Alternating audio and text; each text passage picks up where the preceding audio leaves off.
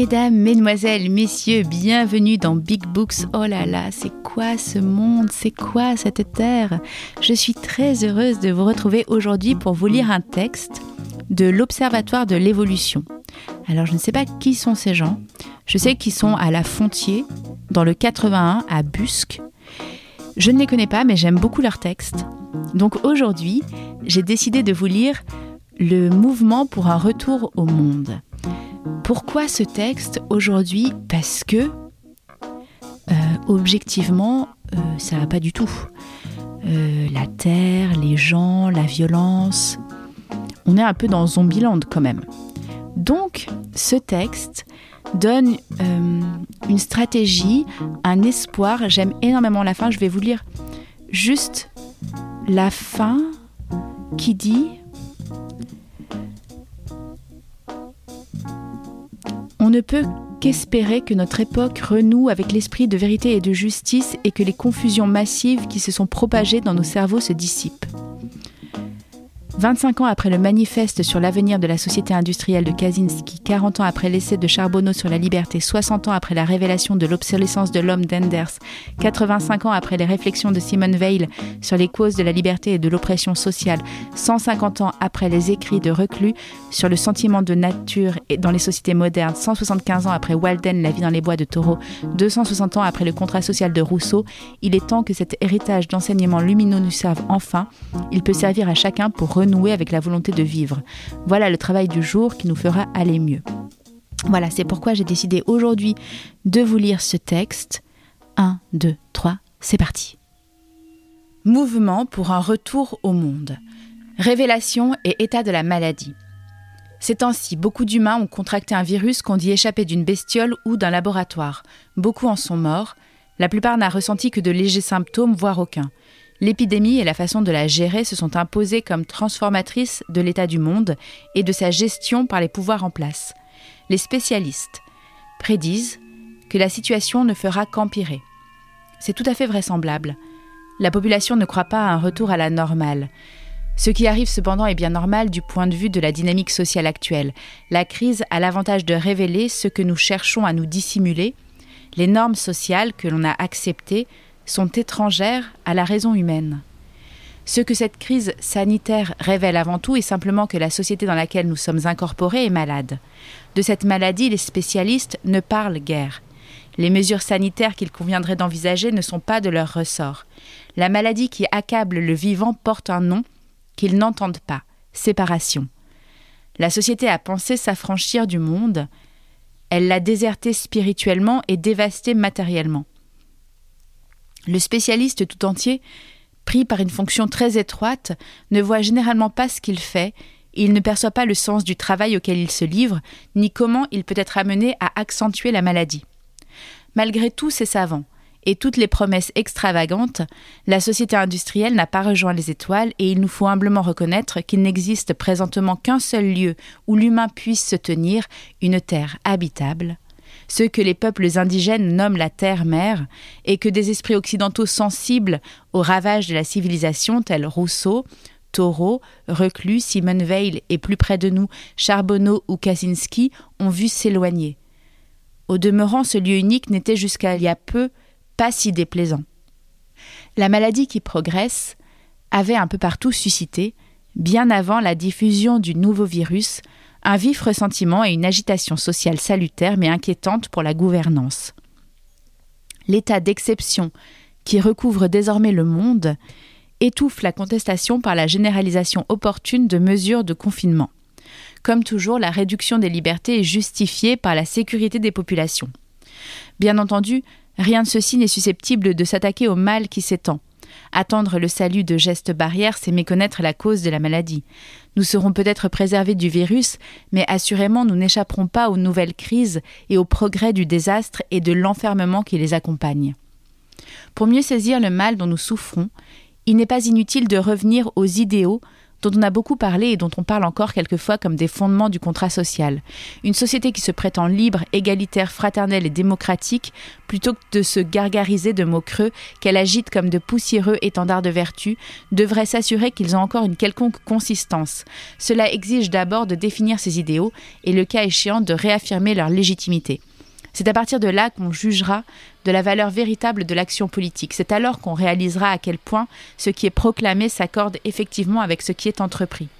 Si l'on procède ainsi et que par exemple on s'entend pour admettre que la liberté est avant tout la possibilité de déterminer soi-même et avec ses proches les lois que l'on entend se donner dans le but d'œuvrer à satisfaire directement ses besoins essentiels, assumer sa subsistance, on constate que cela est assez éloigné de se procurer un revenu en échange de sa soumission aux besoins d'une mystérieuse et insaisissable organisation économique. C'est assez éloigné de récupérer des produits généralement made in China dans un hangar ou une boutique de luxe ou de se les faire livrer à domicile. J'aime beaucoup ce passage. La subsistance, c'est naturellement le monde vivant qui est le mieux disposé à l'accorder pourvu que soit recherchée une harmonie avec l'ordre naturel plutôt que son dépassement. Il importe d'observer comment, à l'opposé de cela, la force qui gouverne ne cesse de spolier et privatiser les ressources naturelles, comment elle a instauré un droit qui s'oppose désormais au libre usage des plantes et des semences, à la construction d'une cabane dans les bois, comment elle a confisqué la souveraineté politique du peuple pour la transférer à des institutions anonymes.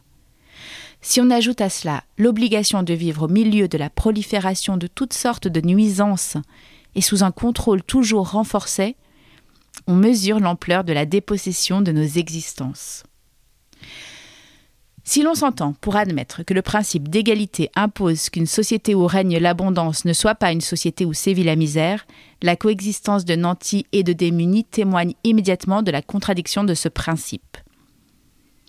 L'ordre libéral a propagé l'idée que le dominant, ou celui qui se plaçait au service de la domination et des machines qui gouvernent, avait plus de mérite et donc de droit à l'accumulation de richesses que celui qui ne faisait que travailler à nourrir ses proches, par une savante et respectueuse relation cultivée avec le monde vivant. Dans le même temps, il a tout organisé pour que l'argent aille à l'argent et se concentre sans limite, à tel point que tous les savoirs traditionnels sont tombés en désuétude, et que la terre a été accaparée par les machines du crédit agricole et les fonds de pension. À tel point encore que les rois de l'informatique en personne s'arrogent charitablement avec les moyens et les intentions qui lui appartiennent la charge de la mauvaise santé du monde. L'égalité ne se réduit pas à une question matérielle, encore doit-elle agir sur le plan des responsabilités et de la reconnaissance attribuable à chacun, à chaque classe de population. Cette considération se rapproche du principe de fraternité et sous-entend une proximité entre les êtres ainsi que le partage d'une raison commune, ce qui est l'antithèse de tous les ségrégationnismes et notamment celui que les transhumanistes appellent de leur vœu. Si l'on consulte l'étymologie pour dire que la démocratie serait de laisser le pouvoir de gouverner au peuple souverain, on ne peut qu'admettre que ce principe est largement absent. Gustave le Français, dans l'introduction à son étude sur le mouvement communaliste rédigée suite à la Commune de Paris en 1871, émettait que depuis 1789 notamment, la France se débat entre deux termes opposés qui expriment tout le passé et aussi tout l'avenir des sociétés modernes. Ces deux termes sont autorité et loi.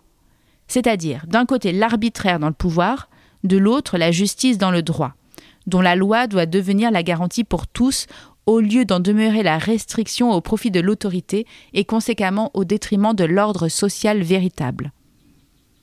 Si l'on considère que toutes ces notions ainsi entendues avaient été revendiquées à plusieurs reprises depuis la Révolution de 1789 comme des principes fondateurs d'un contrat social, et si donc tout ceci est légitime, alors on en conclura que depuis la supposée instauration de la démocratie en France, la conduite des affaires politiques a principalement été menée à l'encontre de ce que ces slogans républicains revendiquaient, à l'encontre des aspirations populaires, à l'encontre de ce que les gouvernements auraient dû respecter, à l'encontre de la Constitution, et que l'histoire politique française, qui n'a cessé d'être celle de la trahison des gouvernants, est essentiellement illégitime.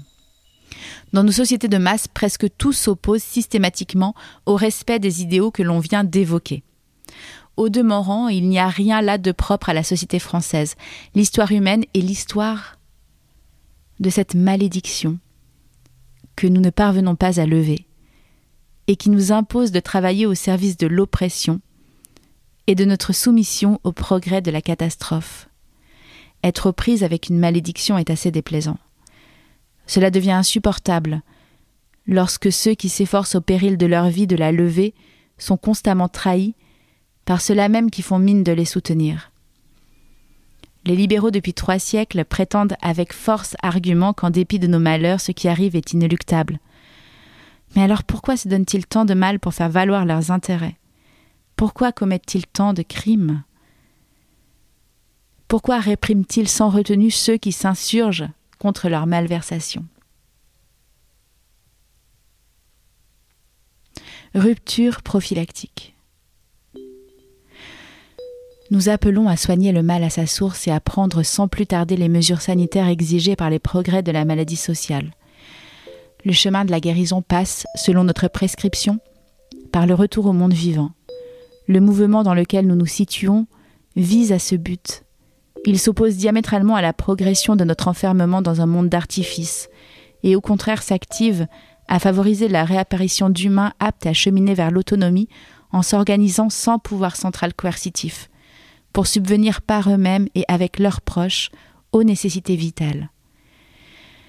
L'expérience des ZAD et mieux encore l'existence des communautés paysannes indique assez bien comment ceci peut exister, mais aussi ce qui rend cet objectif difficile à tenir. Il convient donc de prévoir les dispositions pour surmonter ces difficultés, dont une des principales est évidemment la façon dont le capital s'est rendu propriétaire du monde, comment il le transforme et en profite selon ses intérêts, comment il entend le conserver à tout prix. Il s'agit de retrouver une force commune, pour le contraindre à lâcher prise, autant dire une tâche qui, si on s'en tient à l'expérience historique, semble impossible. De fait, c'est bien là un objectif proprement révolutionnaire, dont l'accomplissement est d'ailleurs plus qu'incertain. Pourtant, Sauf à s'accommoder de nos mots, on ne peut y renoncer. Il faut supposer qu'il existe une chance de sortir de l'impasse dans laquelle l'évolution sociale nous a engagés.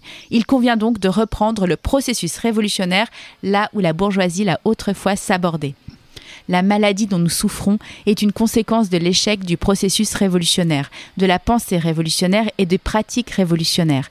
Pour en guérir, on ne peut que tenter de reprendre ce processus là où il en est, le reprendre également en modifiant ce par quoi la révolution sociale a pu faillir. Le socialisme s'est bien trop laissé happer par le modèle de développement industriel promu par le capitalisme. Il est temps de revenir à la recherche de rapports harmonieux entre les communautés humaines et le monde vivant. Il ne peut y avoir de révolution sociale sans ce mouvement de retour au monde. En 1871, la Commune de Paris a voulu briser le centralisme étatique qui avait largement failli, afin de rétablir la possibilité d'une authentique gouvernance citoyenne. Il y avait dans cet élan la volonté de réunir les intérêts et besoins des travailleurs artisanaux et des paysans. Les intérêts dominants qui tirent immédiatement profit de la mise au pas des populations ont tout fait pour s'opposer à cela. La répression de la Commune de Paris par la bourgeoisie d'Adolphe Thiers fut peut-être le plus abject épisode de l'histoire de France, non seulement bien sûr par sa sidérante cruauté, mais aussi par tout ce qu'elle a gâché d'espoir héroïque au service d'un avenir qui nous eût épargné la maladie actuelle et au passage la boucherie de la Première Guerre mondiale. Mesures générales. Les dispositions sanitaires à prendre sont de simples mais radicales mesures de bon sens. En ce monde où la raison humaine s'est égarée dans une étrange raison sociale, il ne faut pas s'étonner qu'elles n'apparaissent pas comme telles. La première chose à faire est de reformuler un contrat social qui inscrit comme fondement de sa légitimité les aspirations exprimées par le peuple et non par les organisations entrepreneuriales. Pour cela, il est bon de tirer profit de l'histoire des mouvements sociaux, une des principales leçons que nous enseigne cette histoire, c'est qu'une communauté d'êtres libres ne peut s'organiser qu'avec des personnes qui le désirent et qui y sont préparées. Ce qui aujourd'hui en Europe n'apparaît guère que sur des territoires restreints tels que villages ou ZAD. Le modèle de société qui permettrait éventuellement de poursuivre notre guérison exige de faciliter l'émergence de ces territoires libres, que cette émergence ne soit pas prohibée au motif qu'elle contredit la notion de souveraineté nationale ou de raison d'État.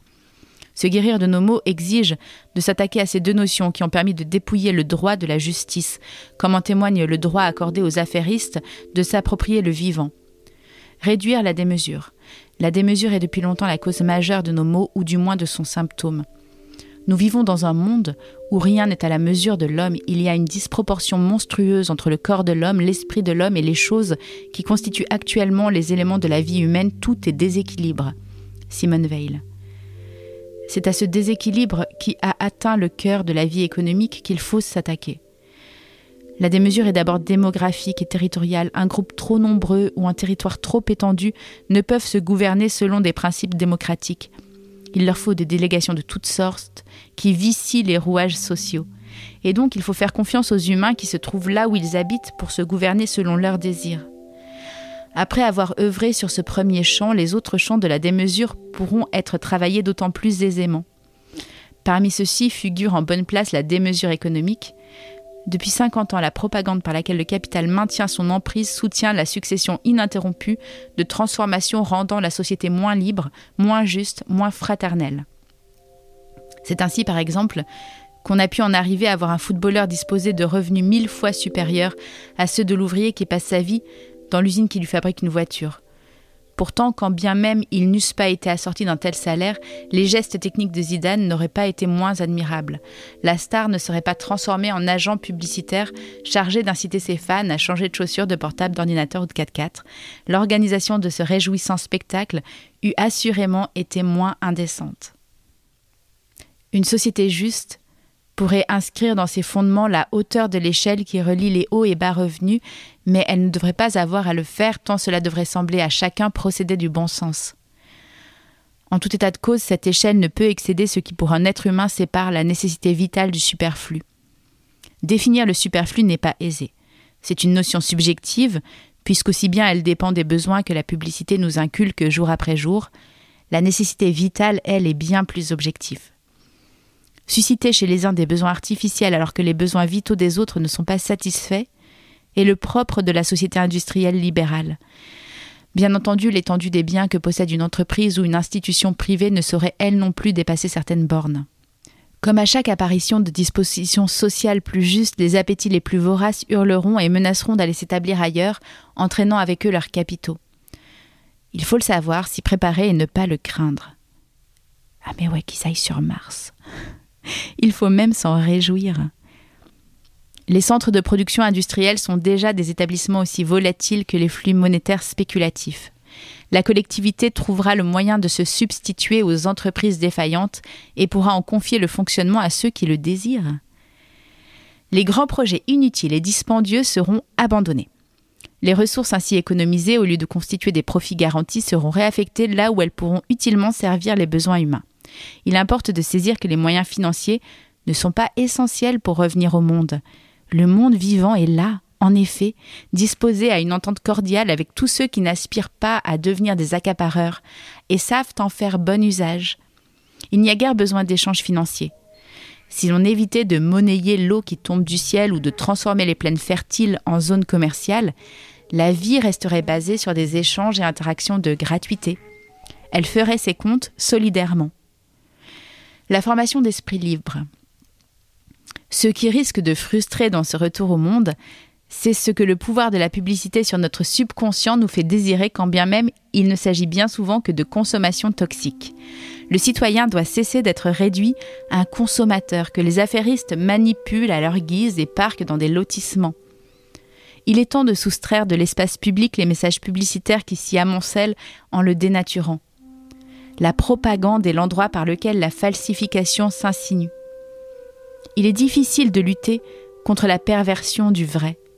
Le meilleur des moyens est encore de former les esprits à penser et juger librement de ce qu'ils ont sous les yeux. C'est en étendant au plus grand nombre la faculté de penser par soi-même qu'il est envisageable de se prémunir des idéologies pernicieuses et de combattre la démagogie. On ne saurait attendre la recherche du vrai uniquement des philosophes et intellectuels. Ceux-ci, en tant que spécialistes, ont aussi leurs obligations et raisons de travestir la vérité dès qu'ils se rapprochent des centres de pouvoir. Les scientifiques sont devenus dans l'ensemble un bon exemple de cette corruption. L'éducation est censée nous élever vers l'âge adulte, un âge où l'être est supposé disposer de ses facultés et les employer pour s'épanouir. Le retour au monde signifie que cet épanouissement s'inscrit dans le vivant, plutôt que dans le monde artificiel et commercial. Il suppose de réapprendre à nommer ce qui nous entoure. Le langage réhabilitera le sens perdu du lien entre le réel et sa représentation verbale. À côté de ce premier apprentissage fondamental, on trouve la connaissance du passé. L'histoire, une fois dépouillée des récits officiels, est une base de connaissances indispensable. Celle de la géographie et de la compréhension du vivant ne l'est pas moins. Il faut aussi s'instruire de philosophie, de rudiments de géométrie et de logique mathématique. L'être vivant n'a pas besoin de grandir immergé dans un monde numérique. L'attirail qui insère les jeunes enfants dans une réalité virtuelle n'est pas moins effrayant que l'obligation qui leur est faite ces jours-ci de respirer à travers un masque. Il est bien préférable de se connecter au monde des bois et découvrir heureusement la philosophie et l'économie de la nature. L'enfant devrait avec profit être initié au savoir qui traditionnellement aidait les humains à cohabiter avec le vivant. Il gagnerait aussi à poursuivre des activités artistiques populaires plutôt que de consommer de l'industrie culturelle de masse. Remettre la politique sur pied. S'il est un phénomène qui désespère les volontés les mieux endurcies, c'est bien l'affligeante médiocrité de la vie politique, activité qui devrait au contraire être empreinte de rigueur et d'exigence. La corruption de la politique est régulièrement exploitée par les populistes et démagogues de toutes sortes, qui prétendent qu'avec eux les choses seraient différentes. L'histoire montre ce qu'il en est. On attend en vain qu'une embellie survienne en la matière, et pour cause, c'est l'organisation même de la vie politique qui est défaillante. Redonner aux humains la faculté de délibérer sur leurs conditions de vie est une mesure essentielle, qui, en théorie, une fois le champ de la démesure borné, et la liberté de penser retrouvée redevient envisageable, il est évident qu'il conviendrait de redonner aux communautés locales certaines marges d'autonomie. D'abord, il s'agit de soustraire l'activité politique de la convoitise des arrivistes, qu'ils soient à la recherche de prestige ou de richesse matérielle, la rendre moins attractive d'un point de vue des avantages qu'elle offre directement ou indirectement à ceux qui l'exercent, grâce à toutes sortes de collusions. Le fonctionnaire politique pourrait tout de même bénéficier d'un salaire minimum ou du moins d'un revenu de solidarité active. Le seul privilège subsistant serait la satisfaction de constater que son dévouement politique est utile à la société. On gagnerait beaucoup à faire précéder l'accès à la fonction politique d'un séjour dans certains lieux sensibles de la société, hôpitaux, usines, fermes, prisons, afin de faire connaître la réalité de ces lieux. D'une manière générale, il importe que les responsabilités politiques ne soient pas affaires de spécialistes, que chaque catégorie de population y accède et que la durée des mandats ne soit pas excessive. L'impunité et la complaisance que la classe politique s'accorde doivent être abolies. Il ne devrait d'ailleurs plus exister de classe politique, mais des mandats courts et révocables que chaque citoyen devrait assumer. Les responsables politiques convaincus de malversation méritent d'être plus sévèrement sanctionnés que les criminels de droit commun. Le plus grand crime n'est pas celui que l'on s'attribue aujourd'hui à presque tout opposant radical qui s'active à saboter les dispositifs carcéraux dans lesquels nous sommes pris, mais ceux qui dégradent la fonction politique et par là même le bien-être social. On sait bien que les institutions comme les humains sont corruptibles, même et surtout celles en charge de la surveillance. Ce n'est pas à une instance composée de représentants d'élite que doit revenir la charge de surveillance, mais à une assemblée populaire. Assurément, toutes ces agences, Comité d'éthique, Commission nationale de l'informatique et des libertés, Inspection générale des polices, Autorité de sûreté nucléaire, Commission de génie biomoléculaire, Agence de sécurité sanitaire, etc., fonctionneraient plus conformément à leur mission. En attendant, on peut sans hésiter les supprimer et réaffecter à l'hôpital public les crédits épargnés. Parmi les délibérations politiques essentielles, il en est une totalement absente de la vie politique, la question de nos progrès. L'humanité étant une espèce évolutive au rythme des avancées techniques, la question de la liberté devient celle d'être libre de ses progrès. Sans cela, la liberté des individus se retrouve considérablement amoindrie, et ce d'autant plus que le progrès s'accélère. C'est ce qui se passe dans nos démocraties où il n'est jamais question de discuter des avancées techniques. C'est ce que les libéraux appellent la nécessité, et qui n'est autre que leur besoin d'entretenir la concurrence économique pour en tirer profit, qui nous condamne à vivre avec la 5G, la 6G, la biologie de synthèse, les nanoparticules, les laboratoires d'armes bactériologiques, les poubelles nucléaires, etc. Se libérer de nos progrès doit donc devenir un des objets du débat politique, ce qui ne veut évidemment pas dire qu'on s'oppose à toute avancée, mais au contraire qu'on désire y souscrire, dans la mesure où elles nous paraissent désirables. Stratégie. À n'en pas douter, les mesures sanitaires que nous préconisons remettraient le monde social d'aplomb. Elles sont d'ailleurs moins farfelues que celles qu'imposent jour après jour les autorités, même les plus débiles. Si pourtant elles apparaissent utopiques, c'est que notre mouvement se heurte à tous les conformismes qui nous étouffent, à toutes les lâchetés qui nous entraînent à collaborer avec l'ordre établi. La plus grave de ces lâchetés est peut-être d'ordre intellectuel, celle du déni de réalité qui fait croire que tout cela est inéluctable, ou que le pouvoir pourrait dans le même temps faire advenir la catastrophe et nous en épargner. Ce mouvement se heurte ainsi aux peurs. Bien des peurs sont inhérentes aux calamités naturelles. Elles sont pourtant bien moins effrayantes que l'effroi engendré par l'horreur sociale qui s'approfondit. Il est urgent de saisir ce qui nous arrive et de nous inquiéter de ce qui est le plus inquiétant. On ne peut pour l'heure compter ni sur les institutions, ni sur les personnes à l'aise dans leur relation avec la société actuelle pour reconnaître la nécessité de ce mouvement. C'est à toutes les autres qu'il revient de s'y engager et de réfléchir aux nécessaires ruptures de leur existence politique. Néanmoins, il est possible de penser que chacun pourra se joindre au mouvement et y trouver sa place. C'est essentiellement une question de volonté. Chacun gagnerait à reprendre possession de son existence, de ses capacités à penser sa vie et à la construire plutôt que la subir. L'émancipation consiste d'abord en cela. C'est l'affaiblissement de nos volontés individuelles qui permet à la gouvernance d'étendre sa domination. Comme on le sait, les révolutions ne peuvent intervenir que lorsqu'un nouvel horizon est prêt à se substituer à l'ancien.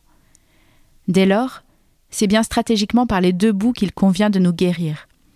Nous proposons de travailler simultanément d'une part à reproduire des conditions d'existence autonomes et d'autre part à saper la marge du développement durable. Ceci, nous l'avons déjà largement documenté et on peut s'y référer. Ici et là, quelque chose de notre histoire aux ZAD citoyens manifeste pour l'invention d'une nouvelle condition paysanne, pour un retour tardif et incertain au monde. Il nous faut poursuivre la critique, voire le démantèlement des dispositifs et institutions sociales antidémocratiques, inégalitaires, liberticides, destructrices du commun et d'une manière générale davantage soucieuses des intérêts dominants que du sort des humains. Quoi qu'il en soit, il ne fait guère de doute que notre époque est celle du dénouement du combat vital. Chacun disposant d'un tant soit peu d'ambition cherchera à ne pas s'absenter de l'histoire qu'il traverse. Notre mouvement appelle toutes celles et ceux qui jugeront nos prescriptions utiles à les populariser afin que les rouages de la démocratie les administrent comme il convient. On ne peut qu'espérer que notre époque renoue avec l'esprit de vérité et de justice et que les confusions massives qui se sont propagées dans nos cerveaux se dissipent. 25 ans après le manifeste sur l'avenir de la société industrielle de Kaczynski, 40 ans après l'essai de Charbonneau sur la liberté, 60 ans, après la révélation de l'obsolescence de l'homme d'Enders, 85 ans, après les réflexions de Weil sur les causes de la liberté et de l'oppression sociale, 150 ans, après les écrits de Reclus sur le sentiment de la nature dans les sociétés modernes, 175 ans après Walden, La vie dans les bras de Taureau, 260 ans après le contrat social de Rousseau. Il est temps que cet héritage d'enseignement lumineux nous serve enfin. Il peut servir à chacun pour renouer avec la volonté de vivre. Voilà le travail du jour qui nous fera aller mieux. L'Observatoire de l'évolution hiver 2020, printemps 2021. Merci d'avoir écouté Big Books et à bientôt.